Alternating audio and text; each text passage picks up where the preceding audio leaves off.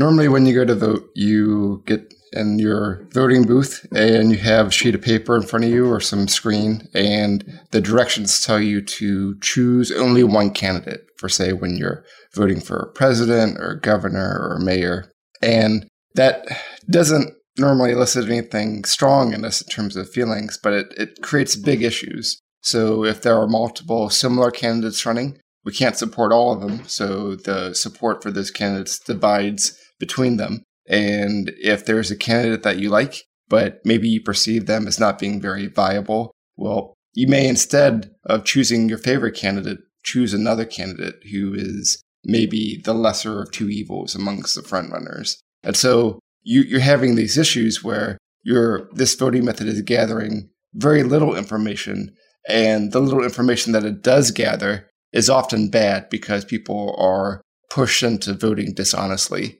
And then you have secondary symptoms like good candidates not running because they don't want to be a spoiler. You have third party and independent or other newcomer candidates being marginalized so that their ideas aren't fairly heard when they actually do bring good ideas to the table. So you have all these issues come up as a mere result of forcing us to choose only one candidate. Welcome to The Disruptors, the podcast about the future of all of us, where we look at the technologies, trends, and societal norms shaping our collective future. Hear the world's top minds share their insights and predictions on the convergence, direction, and ethics of exponential technologies transforming life as we know it. You can learn more and stay up to date at disruptors.fm. Trump, Hillary, left, right, Republican, Democrat, regardless of how you voted, regardless of where you live, you're going to want to hear this episode. It's shocking. We're talking about why the US has the scientifically proven worst voting system in the world. Hey guys, I'm your host, Matt Ward, and this is The Disruptors, the show where we get the world's most interesting folks on so we can talk about the future and try to change it, make it better. Today, we've got someone who's doing transformational work. Aaron Hamlin on the program. He's the executive director of the Center for Election Science, a nonprofit focused on advancing better voting methods so that people can have more meaningful, impactful impact on democracy. And guess what? The US, well, it was recently declared an oligarchy by a very reputable Princeton study, meaning the people at large didn't actually influence the policy, even though they're voting. We'll get to all this. Aaron's written for numerous large publications like Deadspin, Telegram, Democracy, Chronicles, Independent Voter Network. He's been featured in a lot of publications like Popular Mechanics, NPR, Reason, MSNBC, and others for his insights into voting methods. Aaron's also a proponent of effective altruism. We'll talk a little bit more that, about that in the podcast in terms of how you can use your career and life to create the biggest impact in the world. And this one is a really interesting, really exciting one, regardless of where you fall on the political spectrum. We're talking the ins and outs of politics, elections, and why they're broken. We talk about today why the US election system is so bad and how we can fix it. What's approval voting, why it's the best possible system, and the science to back it up the reason why today's voting system actually leads to worse candidates and worse outcomes, a la Trump and Hillary. How Trump influenced the election and how it changes politics forever. Why winner take all voting increases extremism and reduces voter turnout. How other countries think about democracy. And why better voting really may be the most important issue of our time. This is a really interesting, really fun one. It's not a conventional topic, and that's the purpose of the disruptors to get the non conventional game changers on so that you guys can learn, benefit, and hopefully help us change the world. There's some really interesting stuff in this episode and hope you guys enjoy. If you do enjoy this, please be sure to share it with a friend. Disruptors.fm. The best, most important thing that you can do for us is to help us grow. We've calculated that we need around 50,000 listeners an episode to make this sustainable for us. It has to make some type of money so that we're able to keep paying the bills and keep putting out incredible content for you guys. If you're in the position where you would like to support us, even if it's a dollar, five dollars a month, whatever you can do, go to disruptors.fm slash Patreon. You can find our Patreon page there. And if you support us at a level of $5 or more per month, you'll unlock some bonus weekly episodes. So if you love the Disruptors, a la used to be named Fringe FM, if you love us and want to get more of it, then hit us up at Patreon, disruptors.fm slash Patreon. And if you haven't left a review for the show, it takes 30 seconds. It's incredibly valuable. iTunes is the gorilla in the room when it comes to podcasting. And if you can help us reach more people, then it's more likely that we can be sustainable long term and help to keep putting out this content that no one else is. Disruptors.fm slash iTunes. And now, without further ado, I give you Aaron Hamlin. As you can probably tell, I'm pretty big on health, longevity, and human optimization. That's why I'm pumped to tell you about our special 10% off offer from Onnit, the brainchild of UFC's Joe Rogan and Aubrey Marcus for elite performers. They're running a Willy Wonka style prize giveaway where everybody gets a golden ticket. Everybody wins on every order of Alpha Brain, a super nootropic stack that they sent me. I love it with my morning coffee, and it comes with the potential to win an all expenses paid grand prize round trip for two to Onnit's hardcore headquarters in Austin, Texas, $1,000 store credit, $500 cash, and more. Plus, again, every bottle of Alpha Brain comes with a special bonus from the Onnit team. Just visit disruptors.fm slash alpha to save 10% off Alpha Brain or anything else from their awesome store. Again, disruptors.fm slash Onnit if you want hardcore subs to live a high performance life. Today's episode is brought to you guys by my 15 step guide to scalable, Series A worthy growth and marketing. If you're building a startup aiming for a billion dollar outcome or a solopreneur looking for a sustainable six, seven, or eight figure business, get my free guide, which you can grab at mattward.io slash free, which walks you through the best, most proven tactics to acquire and retain customers, applicable for freelancers up to Fortune 500. If you want to grab that plus bonus hacks and tips to build your business and more, visit mattward.io slash free. And if you need help or ever want to grow your business faster, I coach a handful of hardcore winners building businesses I believe in. You can reach out right on the site, mattward.io for more. And now, let's get on with the episode. We choose to go to the moon in this decade and do the other things, not because they are easy, but because they are hard. So, Aaron, I wanted to get you on because democracy is changing rapidly. The rise of Trump, the, the rise of social media, everything has made essentially everything up to this point very different. At least that's what it feels like. This is your background. I wanted to, to learn a little bit more about where we're headed from a democracy standpoint and what's wrong. Sure. Uh, so, from a democracy standpoint, what we focus on at the Center for Election Science is studying and advancing better voting methods. And so, one of the places where we really can't get ignored is with our vote. And so, it's all the more important that it's more effectual. And so, that's why the very way that we vote is so important. What do you mean by that? The way that we vote. For most people, voting is just they have a they have a paper ballot or maybe they're doing something electronic. They don't really think about the way they vote. They don't really think about they don't think about anything. It, they just think that that's how voting works. They don't really know the behind the scenes. A lot of people don't know representative type governments and how you can have the electoral college, etc. Can you break down just a little bit more for listeners in the U.S. how the system works, and then what some of the flaws are? I know I, I think I've heard you or others say that we have probably the worst democracy in the world in terms of how it's structured. Yeah, I'd say that's pretty accurate. So normally when you go to vote, you get in your voting booth and you have a sheet of paper in front of you or some screen and the directions tell you to choose only one candidate for say when you're voting for a president or a governor or a mayor. And that doesn't normally elicit anything strong in us in terms of feelings, but it, it creates big issues. So if there are multiple similar candidates running, we can't support all of them. So the support for those candidates divides between them. And if there's a candidate that you like, but maybe you perceive them as not being very viable, well, you may instead of choosing your favorite candidate, choose another candidate who is maybe the lesser of two evils amongst the frontrunners. And so you, are having these issues where your this voting method is gathering very little information, and the little information that it does gather is often bad because people are pushed into voting dishonestly. And then you have secondary symptoms like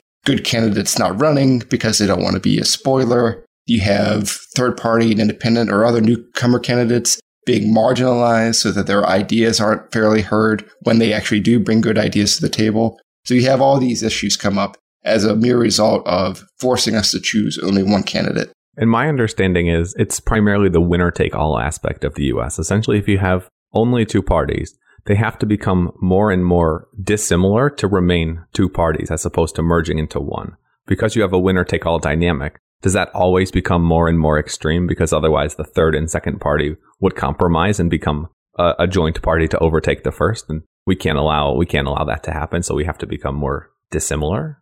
So winner take all, all that means is that you have a single contest. So you might look at something where we have something that's a legislative body But in the US, we take something that's a legislative body, like, say, a US House or US Senate, and we make those single member districts. And that they're single member districts, that's what makes them winner take all. And so they're using a single winner voting method. And our choose one voting method is just one of many single winner voting methods. There are instances where you have to have a single winner voting method because there are offices that are inherently single winner executive offices. And so when you're using these single winner voting methods, you have to have, you have to be using a good single winner voting method. There are possibilities for things that are not winner take all. You could do multi member districts, for instance, and that would be not winner take all. And they're all, there's a whole class of those, whether they be block systems or proportional representation type systems. Let's talk about some of those other systems, the pros and cons of each, because I don't think most people have ever even considered the possibility that there are different ways to structure a democracy.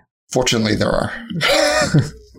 Fortunately, just I, just changing the rules here might, might require a revolution. The people, the people in power, kind of like the rules. Uh, so the single winner voting method that we push at the Center for Election Science is a voting method called approval voting. With approval voting, instead of selecting just one candidate, you can select all the candidates that you approve of. So it's really simple. It means that you can use all the same types of voting mechanics. Uh, it's agnostic to voting mechanics um, in terms of whether you're using a machine, a paper ballot. Uh, the ballot design can look the same. Uh, the only real difference is the directions to tell you that you can select as many as you approve of instead of just one. And so this simple change of letting you select as many as you want has all kinds of advantages. And this this is like when you're watching a Netflix movie with friends and I want this one or that one and she wants that one or this one and there's no overlap. But there are movies that we would both like. If we were to able to select all of the ones we would like as opposed to just picking one, you find a movie much faster and it's one we both like more. That's right. Yeah, it's a very simple concept. You could think of it as like a thumbs up, thumbs down for each particular option. And that simple change has a lot of benefits. So with this particular voting method, you can always support your honest favorite candidate, no matter what. Even if this candidate is a long shot, they're not viable at all. If you like what they're saying, what they're bringing to the table, you can support that candidate. And if you want at the same time to hedge your bets to try to have a, an effect on who the winner is, you can support one of the other frontrunners that you find acceptable at the same time as supporting your honest favorite. And that does that that flexibility makes it so that even if say you don't get your honest favorite as uh, the winner, you at least give them an accurate reflection of support. You and all the other people supporting that candidate who otherwise would not have been able to. And as a consequence, those ideas that they brought to the table, they get heard and they're not marginalized the way that they would otherwise be under our choose one voting method, which pushes those candidates aside. It pushes them aside and also it leads, I imagine, to a lot of the voter turnout problems. The US voter turnout's like 30% or something absurd. Which do you think is the driving factor behind why elections are so ineffectual? Do you think it's because of the turnout or it's because of the system or is it a combination of both? Uh, I have to lean more towards, uh, more heavily towards the system itself. So you could have 100% voter turnout and our elections would still be disastrous. And the reason for that is because you have, if you have 100% voter turnout, so everyone is giving uh, their vote, if all of their votes have bad information on it, it doesn't matter that you had 100% voter turnout. Uh, you might think of it the same way as, say, survey sampling. You don't need to sample the entire population. You only need to make sure that the sample that you take is reflective or representative of the population that you're that you're pulling from. Now that that does become an issue in US elections when certain groups of people are not turning out to vote or are not able to vote so that the people who are voting aren't reflective of the actual population. That that is an issue. And you might also look at voter turnout as kind of a proxy measure for the faith that people have in the system that their vote is effectual. And so uh, in, in that sense, you want voter turnout to be higher as well because you want people to have confidence that their uh, vote is meaningful. And I mean, to be fair to those people who uh, aren't voting, their, their vote is meaningful, but not nearly in the way that it could be with a better voting method. So if people were to, were to have approval voting so that if, say, they didn't like the frontrunners and they actually wanted to support someone else, or if they wanted to see more candidates uh, run in a race that otherwise wouldn't run, then now the voting method becomes really important. And when you're using something like approval voting there, now you have an effectual tool. And now it can make more sense to go out to vote where otherwise maybe someone may, maybe would have been on the fence, for instance. So I know a big part of what the Russians and possibly Trump conspired on, we don't have facts on that, were more or less to suppress the votes in minorities and women, etc., because they, generally speaking, would be more likely to vote for a Bernie or a Hillary. And they were incredibly successful in doing it. Does does this new era of social media and personalized targeting make that voter voter turnout statistic become even more important because you can selectively essentially discourage people from voting? Yeah. So, like I mentioned before, you don't want the people who turn out to be unrepresentative of the population as a whole. You want those to be mirrored as much as possible. So, to the extent any of that happens, it's not a good thing. So, who's doing a good job when it comes to having a more sound democrat, uh, democracy system? I know in general you hear a lot about Europe, especially the Scandinavian countries. Who do you guys look to? Who do you guys think of as the best country or model? So, some countries do a reasonable job with their multi winner systems, whether they're electing their parliament or their legislature, where places mess up mostly across the, the board is with their single winner methods uh, and their executive offices. So you look at a lot of Scandinavian countries, a lot of uh, Western European countries they use uh, different forms of proportional representation. And those are good systems, much better than uh, single winner uh, systems that elect uh, where that lend themselves to, to gerrymandering. Because when you use a single winner method for something that would otherwise be could otherwise be at large, you wind up drawing lines, and whether you uh, draw those lines by people with conflicted interest or you have some kind of computer algorithm draw those lines, you have strange outcomes that turn out that, that can often turn out to be disproportional so that some group who has power uh, really doesn't deserve it. So you get these things called false majorities uh, that are common when you use single winner systems when you could otherwise use a proportional method. And a false majority, uh, exa- uh, what that is, is when you have, say, a party who uh, gets less than half of the vote, and yet they get more than half of the seats. So this is something that doesn't make sense. We would rather that kind of thing not happen, but it happens quite often when we use this winner take all system. That is, we have uh, some kind of legislative body, and instead of using a proportional method, we instead divide everybody up into these single member districts. And to outline kind of how they're doing that, it's essentially, it's oftentimes Republicans, but they're essentially looking at here's where we have a strong base. If we were to pull in some of these surrounding areas where we have weaker bases, we can still maintain the majority, but get rid of some of these voters from other districts so we have better chances of winning in the other districts as well. Yeah, the, the mechanics are right, although it can be Democrats just as Republicans. It, it, it, can, it can, be both, but just generally speaking, what we've seen. I, I think it just matters in terms of who's in power. If that party, particular party is in power, then they can take their turn to do nasty things. So we, in the US, we've seen both parties do terrible things. Speaking of terrible things, how do we change this system? Because it is a relatively terrible thing, but to get people that, that are benefiting from something to change something is oftentimes nigh impossible. Yeah. So you, so you, you were asking also about uh, the way that different countries uh, or, or, or places. Oh yeah, yeah, yes. Yeah, and and this this t- ties into how you create that change. And so in the November election, the city of Fargo, North Dakota, uh, just voted on a ballot initiative to implement approval voting for its future elections. And so right now, Fargo has arguably the best voting method to elect its mayor uh, in the world uh, compared to other options that are out there and being used right now. So they're using that voting method where you can select as many as you want. And the tool that they used was ballot initiative because when you when you're using a ballot initiative, you don't have to worry about these conflicts of interest. So say somebody got elected by a certain way, they're not inclined to go ahead and change the way that they got elected and jeopardize their chances of getting reelected. And so because of that, you've got to go in with the ballot initiative and let the uh, people themselves empower themselves with the better voting method by allowing themselves to vote on it. What's a ballot initiative? Is that just polling polling uh, citizens and getting them to make a, a collective decision? Uh, yeah, you, you are getting citizens to use a collective decision on a particular policy issue. So the way that a ballot initiative works is that you have someone behind the initiative and they go and organize to collect signatures. Then once they're able to collect a certain number of signatures, they turn those in and with the ballot language and they work with the local city to figure out what that uh, ballot language is. And then it's on the ballot. And then the next election, the general population votes on whether to approve or not approve of this initiative. And if it, if they approve on it by more than half, generally that's the threshold, then it becomes law.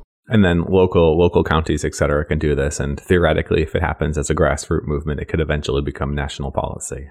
Yeah, that that's right. Although there are some elements that you need in order for this to be able to work in a particular locality. So, not for instance, not every uh, locality offers a ballot initiative. Not every state offers a ballot initiative. Also, not every city is able to change its own election laws locally. So there are what are called home rule states uh, in the U.S., which make it so that you have to be a home rule state in order to uh, in order for a locality to be able to change its own uh, local election laws. If it's not a home rule state, and there are exceptions to this, then the locality isn't allowed to do that, or perhaps there's another rule, say there's this other complicated rule called Dillon's rule, which means that if a state explicitly gives permission to a locality to, to change their own rules, then they can they can do that. So in the US you've got all these different rules, but in general there's this one rule called home rule that means that a locality can change its own uh, voting rule. But if it doesn't fall under those, then the locality just kind of out of luck, and you have to go at the at the state level if the state has a ballot initiative. Is there a way to create a motivating force? So, for instance, with marijuana has been legalized. You can call it cannabis, you can call it marijuana, whatever you want to. It's been legalized in a bunch of states, and suddenly the states are making tons of money on taxes. And you see all the other states clamoring like, let's let's make cannabis legal. This is good. Plus, it's making people healthier. We're getting rid of a lot of the opioid issues, etc. You see this push for making cannabis legal. Is there some type of way that we can do that for a better, at least voting system on the local level that we can expand that outward? What's the what's the driving force? What's the motivation? For for states to adopt? I think I think replication is the the tool there. So voting methods isn't something that people are normally familiar with. So it's a matter of educating and getting involved with uh, local with, with cities at the local level and their community, getting them familiar with this, and then replicating that. So, for instance, we teamed up with some folks in Fargo who were interested in empowering themselves and changing their voting method. Then, following that win, we're now working to look at other uh, cities around Fargo. So, focusing geographically because like those uh, other cities around Fargo were not siloed off from this discussion. So they they've now heard heard of this, and so it makes it easier to spread out. And then from there, uh, we're already looking at other uh, cities that are even larger to be able to replicate this in. And so once you get these you get this replication in place, and then you're able to scale up in terms of the size of cities, which Fargo is not small. It's over 100,000 people, but being able to scale up uh, from that nonetheless. Now you're starting to set more examples. People can see what these voting methods look like in practice. They can contrast that to our terrible voting method that we use now. And then you can start to see the, that clamoring for, okay, we see a solution here. We need to get with this. We need to start doing this. It's like Inception. an idea can be a virus, especially a good one. So I know you'll say this is probably outside your your expertise or your pay grade, but I'm curious to get your thoughts anyways. What do you think about in terms of the future of government? Small scale, large scale, decentralized, centralized. What do you guys find or what do you personally believe is the best or the the better system going forward? Not just for the US but worldwide as well. Yeah, I'm I'm going to go with your your your intuition and say that that's something that is kind of outside of my scope. I think it's outside of your scope, but I think your scope is so related to this that your opinion is valuable, regardless of what you think. In terms of like how government is set up or how it's set up, how we govern ourselves, how democracy functions. Is a large scale democracy, a worldwide democracy even possible? Is that desirable? What do you think? You don't have to be right. You just have to speculate. just have to speculate wildly. Uh, I, know, I think with No, I think like any kind of government ha- needs to have checks and balances. So, like for instance, uh, in the U.S., we have a republic type government, but at the same time, there are certain parts where there are conflicts of interest with people who are already in office. And so there are some aspects where a direct democracy makes sense, which I think a ballot initiative is a good example of that. It would probably, uh, other countries that use initiatives for national policy as well. I think that's something that's interesting. That's something that's uh, worth uh, looking into for the US, although the pragmatics of getting something like that implemented, I think, would be challenging. But um, I think any kind of government that you have set up needs these types of checks and balances. And often that has an integration there with a direct democracy where there's a conflict of interest with people who are already elected, where they wouldn't really be able to implement certain policies that would benefit everyone. Whereas people who are voting directly, they don't have that conflict, and yet they would be inclined to see that benefit for everyone. How would you think about a random democracy? So, leaders are elected essentially on a lottery based system so that we get a bit more representation across across varying peoples. Uh, so I've heard of that idea before. Uh, I think the technical term is called sortition, and so that that so that definitely would not work with single winner offices. So when you have a single winner position, that's not something that you want done randomly. But if you think about it in terms of say like survey sampling, uh, when you do simple random sampling in order to get a sample that's representative of a population that you're interested in, that, that type of process is a lot like gets you in a way that's similar to what the goals of proportional representation are. So you get some of those same outcomes. The the question of well, like who would put themselves in that lottery? Like, are those people who would put themselves in that lottery are they representative of the population as a whole? Um, so are you like losing some of that representation? Uh, it's it's hard to say. It would it would be simpler. Uh, you'd get money out of it. People would have less. Uh, uh there would be certainly lower barriers to entry. I mean, if the only barrier to entry was whether you opt in, it could be it could be forced as well. It could be like jury duty. You just maybe shorten the terms. Yeah, everybody gets a everyone has to do a year. Yeah, it just it just seems like it seems like there's a lot of promise. Does your gut tell you that would be better than what we have today?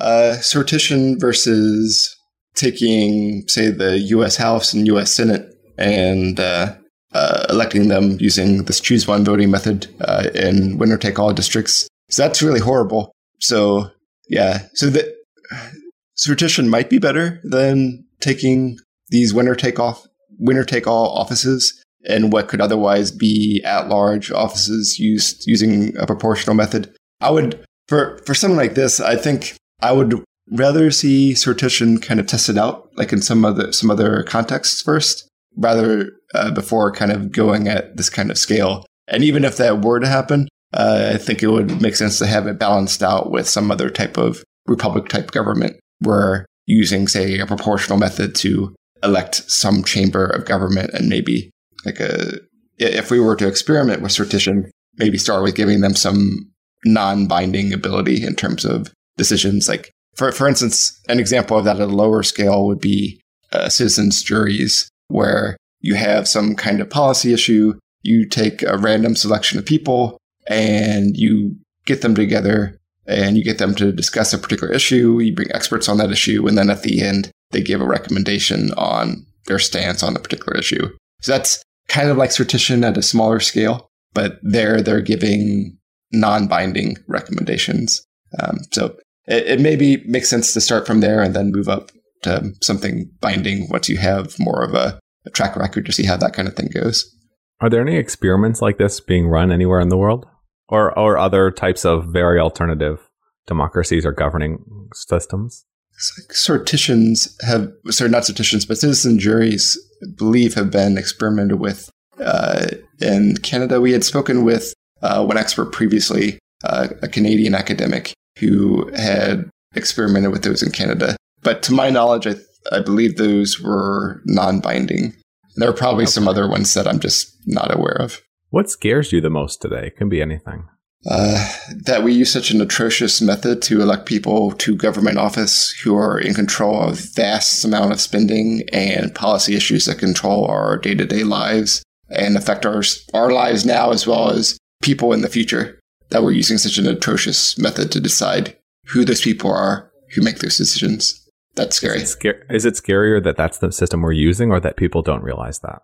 It's probably neck and neck. Uh, those are both pretty scary. Um, I well, I think the scarier part is that I mean it's it's horrendous that that's what we're we're using right now, and to think that that's how decisions are getting made by these people who we elect using this terrible method, and that we're excluding people by basically telling them that you have to meet a certain set of qualifications to be viable, where viability translates to either name recognition or having money, whereas neither one of those things necessarily translates to being able to do a good job in office. And yet, those are the measures that we tend to be using oftentimes to decide whether someone should be elected. How do you think about mobile voting or blockchain? I've seen a lot of buzz in terms of reinventing voting that you also see as well the the counter of everything is hackable except for paper and the US election machines can be hacked in like 20 minutes by a 5-year-old with a, a pencil. Uh, so this is an area that's a little bit outside of my personal expertise, but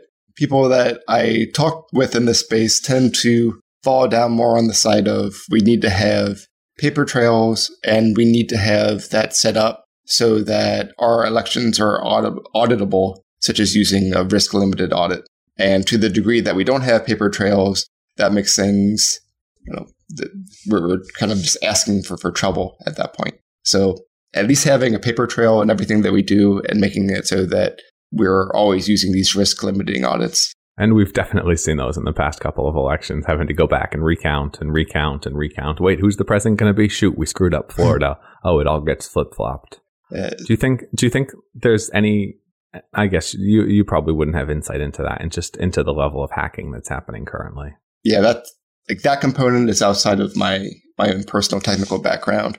But if you're using a, something that has a paper trail, you're using a risk limiting audit so that you're basically sampling the population of votes that you have, and then you're seeing if um, that sample makes sense in terms of being representative of uh, the election result that you saw. So, and if it's not, then you have a certain, if it's not within that certain degree of, of confidence that you have, then you think, well, something may be going on here. Uh, we need to go and pull the entire set of votes that we have for this election and, and do a recount. But if it's within that range of confidence, then, well, it seems like things are probably fine. Okay. Basically statistical significance. Outside of outside of your work, what industries, areas, technologies, etc., are you most interested in, excited about? I guess with personal stuff, I, know, I like things like clean meat. Uh, I think those are pretty interesting as a way of um, using displacement with uh, regular meat as a uh, as a way of diminishing animal suffering. You avoid environmental harms, uh, pollution, and uh, you gain a lot of efficiency uh, particularly over time as you get economies of scale and the technology improves. So that's maybe an example of a personal component of technology that I find interesting. Have you tried any? And if if not, when would you be willing to try something like that? How far along does it have to be? Does it have to be in stores? Does it have to be FDA approved? What's your comfort level?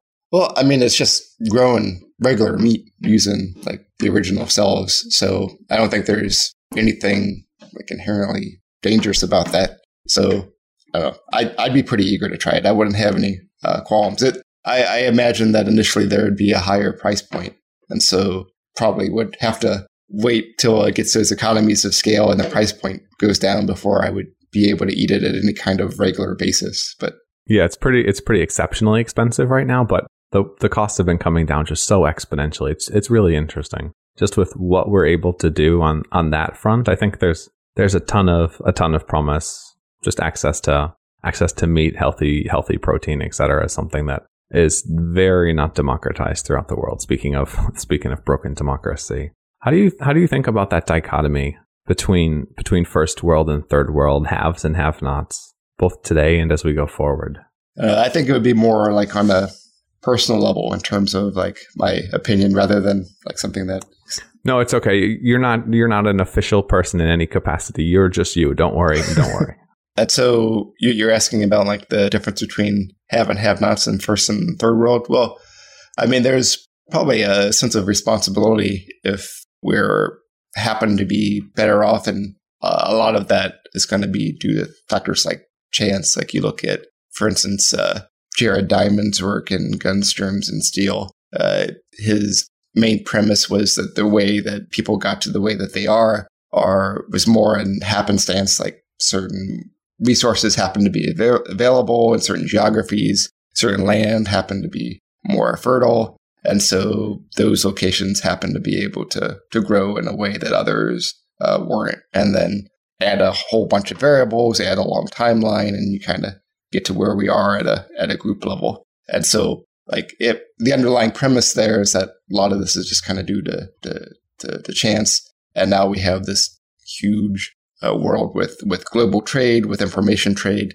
that it makes sense to be able to go and like help others out in terms of being able to make sure that those resources that weren't maybe naturally available or or even they weren't available at a, an earlier time reference that uh, they can um, kind of be brought up to speed so that they're more on a kind of a, a level playing field so that uh, otherwise what's happening is uh, we're squandering immense amount of talent across the world just because people happen to be born in a certain area Whereas like a, there are for countless geniuses out there that have been untapped merely because they happen to be born in this in a specific area or or like people who maybe would otherwise be uh, more talented than they are if say they had gotten better nutrition when they were younger or some other environmental component that would have been able to be addressed.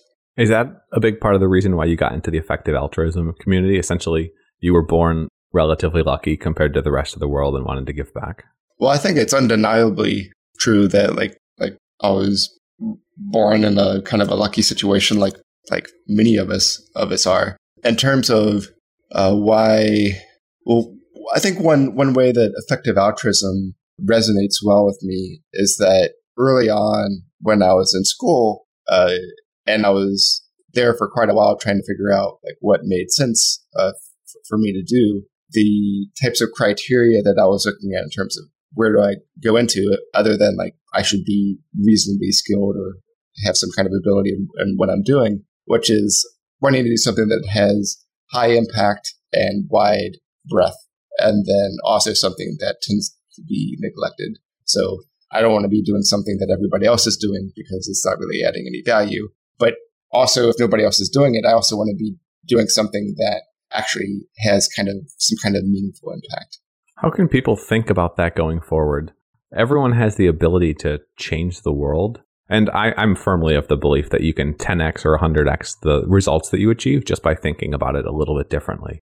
But how can people think about that for their careers, their businesses, their futures? How did you think about that? How do you decide what mission to go for? Well, when I was in school, I mean, I just uh, kind of explored everything and got kind of an idea of what I was and wasn't good at. And just thinking in general and looking at certain areas like, well, like how does this impact people's lives? Is this something that's neglected? So just asking some of those basic questions.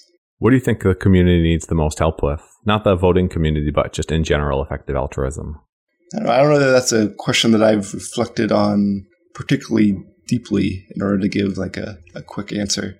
Well, one thing I am excited about, perhaps uh, selfishly given the, the work that uh, th- that we do at the Center for Election Science, is that there are some components like Open Philanthropy Project, which focuses on more high risk uh, issues. And so with the voting methods, like we were considered uh, more high risk, particularly dealing with approval voting because it hadn't been done before, before this huge win that we got in Fargo, where we, it was questionable initially whether we would be able to be successful. And that initiative uh, passed with 64% of the vote, technically 63.5%. So really uh, over uh, an overwhelming win. So one thing I am encouraged by within the effective altruism movement is um, they, they, they have a number of of safer bets where, like for instance, with bed nets, like there's solid research out there that says, okay, we're going to see uh, these results. Like these, we can expect on average, a certain number of people aren't going to get malaria because we're investing in these bed nets. But they're also just like you would in say perhaps an investment portfolio and thinking like, well,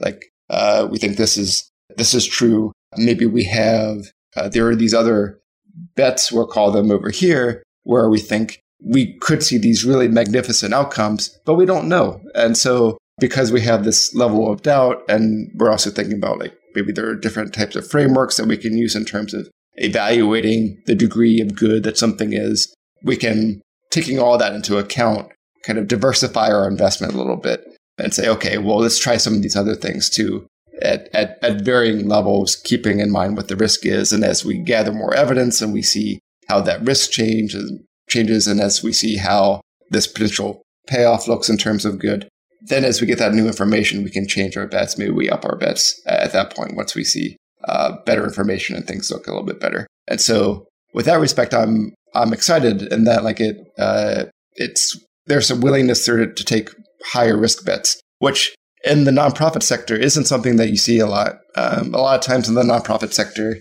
foundations, for instance, they'll the way that they all interpret something as being a high risk uh, bet is that they use the dollar amount of investment as a way to quantify that. Whereas rather than looking at, say, uncertainty. So it, it's, it's nice to see uh, these higher risk, uh, relatively higher risk bets uh, being taken place within the effective altruism community. So I'm, I'm pretty excited like, by that. It's like the approval voting we were talking about. If you can hedge your bets a little bit, you can probably have a better chance of a better outcome. Yeah, yeah. How do you think about nonprofits going forward? We have businesses, we have corporations, but increasingly we have at least more effective nonprofits. They're they're able to focus more on change and impact. And yet a business in almost every circumstance will always have more scale. How do you think about that? I, I think a nonprofit model makes sense in a lot of circumstances. So if so a business makes sense if you have a good or or service that provides a reliable revenue stream over time. But with a nonprofit, there's not necessarily a good or a service that you're providing that can sustain a reliable revenue. But that doesn't necessarily mean that you're not putting really awesome outputs into the world and making the world better. And so in, in those circumstances, when you're when you're not able to say get as much in terms of uh, reliable revenue stream uh, from goods or services, then a nonprofit probably makes sense. How do you think about the next set of presidential elections? Do you think we'll suffer from the same issues? Essentially, what happened was Trump was incredibly a lot of things, but by being those things, got into the media. The media was essentially a clickbait type system. So because he was getting clicks and eyeballs, more stories were written and more stories were written and more stories were written. That combined with the kind of the divide over the future of the US led to him essentially being popular and people voting for him. Are, are we in an era now where politicians can say anything, do anything because they've learned to game the system? Or do you think we go back to the way things were for the next election or the one after that? Well, I mean, I think about, yeah. So I, I don't really have a lot of confidence uh, in the political system as it stands just because we use that terrible voting method and it causes all kinds of dynamics that are not immediately apparent. So I mean, you look, say, in the Republican primary, there you had at its peak 17 candidates. And like, so our choose one voting method really does a terrible job when you have more than two candidates. 17 is more than two. It's way more than two. And it also does a terrible job when you have candidates that are similar. Here you're talking about a primary. That's a, a condition where a lot of candidates are similar. So you have a bunch of candidates, a bunch of them are similar. And so you have vote splitting on an enormous scale. And so you basically get somebody that you can get someone that's almost random uh, in terms of the, the outcome when you have that type of setup. And so this is not the way that you want to run elections. And but this is the way that we currently run elections and the way that we'll continue to do them for a while. And so we're gonna we can only expect to continue in these types of uh, terrible outcomes when you have someone that's elected who, like, even within their prime, uh, their party, like they, they weren't a big fan of that that candidate. And surely this has happened previously within the Democratic Party as well. So, and this will continue happening because we're using the same setup and we're not changing the rules. Yeah, it's like you got 10 pairs of shoes. Nine of them look pretty nice and all the same. The other one is these pink, ugly things like a six year old would wear, but everyone notices it because it's the only one that looks different. Uh, I, I have two last questions for you, Aaron. So the first one is Oh Lord, what was the first one? I'll ask you the second one first. If you had one thing to leave people with, a quote, a call to action, it could be anything. What would it be and why? Yeah. So I really believe that this that the voting method is one of the most impactful um, ways that we can reform government, and the scale of this is huge. We're talking about spending vast amount of money. Government worldwide spends over 20 trillion a year. That's an enormous figure. And then you think about the policies that they create that influence our lives. The it, it's just there's no parallel to it in terms of the amount of influence. And so the the fact that we're using such a horrendous voting method to determine who makes those uh, decisions is really a horrendous fact. And so this issue is largely invisible to people, and that there's such a simple solution. You use a voting method that allows you to select as many as you want. You're not, again, you're not ranking with approval voting. You're just picking as many as you want. That there's this simple solution addresses so many of these concerns. And the reason that it's not used right now is because people just don't know what it is. And so one easy thing that people can do is just tell other people that this method exists share our work at the Center for Election Science. Their website is really easy. It's electionscience.org. And yeah, and I mean, this is something that people can easily pick up. They can use in their day to day lives. And if people, some people out there happen to be in reform organizations when they're in a 501c4, and they, those are the type of people that we like to see to, to reach out to us to really replicate the types of change that, that we've uh, helped with uh, the folks in Fargo and to be able to, to scale that up so that those people who are sitting in those chairs making those important decisions uh, that they can we're putting better people in those chairs and the reason that we're putting better people in those chairs is because we're creating a voting method that chooses better people amount, uh, from the candidates that we have and the, the better voting method that we're using also encourages better people to run so not only are we making better decisions about the candidates who run but we're also encouraging better candidates to run. It pretty much couldn't get worse than it is today. You know what I would like to see? I would Netflix is spending something like $6 billion a year on original content. They're making documentaries about everything. If I were you, I, w- I would pitch this to my higher ups, trying to get Netflix to work with you guys to do some type of original documentary on the problems with voting system. And uh, I mean, they could, I mean, they could tie it into Trump right here and pretty much outline exactly what had happened, why it happened, then build that into a documentary theme. I think that could be something that'd be really interesting and one of the best ways to reach people because at this point, most of America has Netflix or access to some type of streaming documentary service. Yeah, there's, um, there is one, I believe it's Fusion. Let me see that. There was one that we used, uh, that we worked with a, a group recently. It wasn't really a documentary but it was about a five minute long segment. Let me see if I can. There's a good chance to to uh, find it, but I can maybe see it quickly. Uh, Function, yeah. So there's a channel on YouTube called uh, Function, and uh, they worked with us and they interviewed one of our advisors, uh, Dr. Steven Brams at New York University, and they created a video called "The Problem with Our Voting System and How to Fix It." And it's about a five minute video not i mean not the length that you would expect from a documentary but gives kind of a, a quick overview about voting methods in general why it's an issue and looking at approval voting as one of those alternatives i think you could do a really funny skit just with people picking out which netflix movie they wanted to watch and them all getting movies they hated because they could each have only one pick yeah that should be your, that should be your metaphor going forward because that's something that people can relate to uh, Aaron, I want to thank you for coming on today. It's been it's been a lot of fun. Hopefully, it's been informative for people. People are at least a bit more engaged and understand why this is important. They understand it's a problem. Most people didn't understand this was a problem until probably today. Where's the best place for people to reach out to you and say, "Hey"? Yeah, so you can go to our website at electionscience.org, and from there you can sign up for our newsletter. Uh, we send it out about once a month. Sometimes when we have exciting stuff, like when we had our big win in Fargo, uh, we were sending out uh, more more email uh, then, but we try not to overload people uh, with their inboxes, and they get to learn all about what's happening in terms of uh, voting method reform.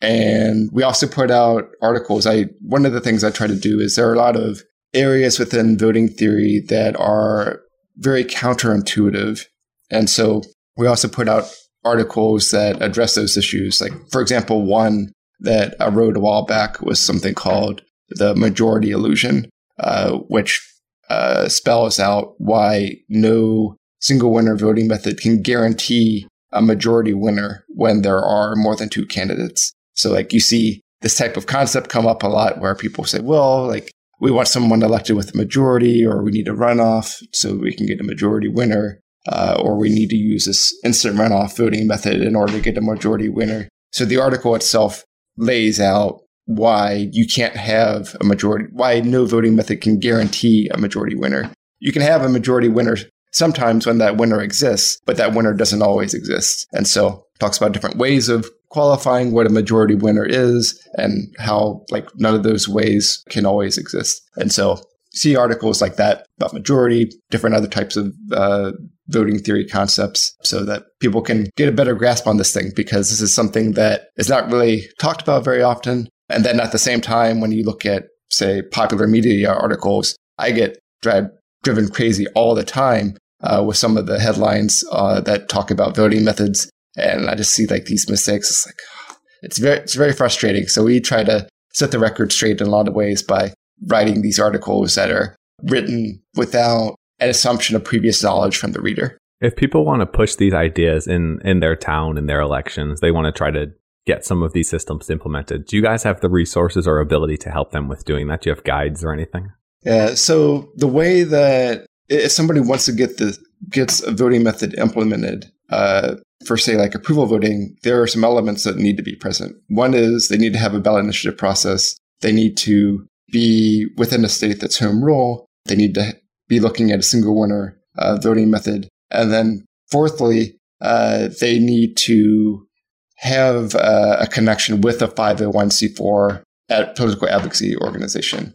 So there are a lot of them that exist at the state level, but these are groups who have experience with ballot initiatives and, and doing these types of election reforms. And so if someone is really interested in changing their voting method locally, I would recommend their uh, their initial steps as reaching out to local 501c4 organizations, getting them on board, building those relationships. Also, uh, if they can build relationships within the political community, so such as like even third parties, like say the local Green Party or Libertarian Party, getting them on board with it, uh, which we uh, many of those are many of those organizations are already aware of alternative voting methods, largely because they stand to benefit quite a lot by using alternative voting methods. So if you're in a position when you're excited about voting methods, you want your locality to, to change what it's using, either at the local or in the future at the at the state level. One of the primary things I would recommend is reaching out to C4, building those relationships.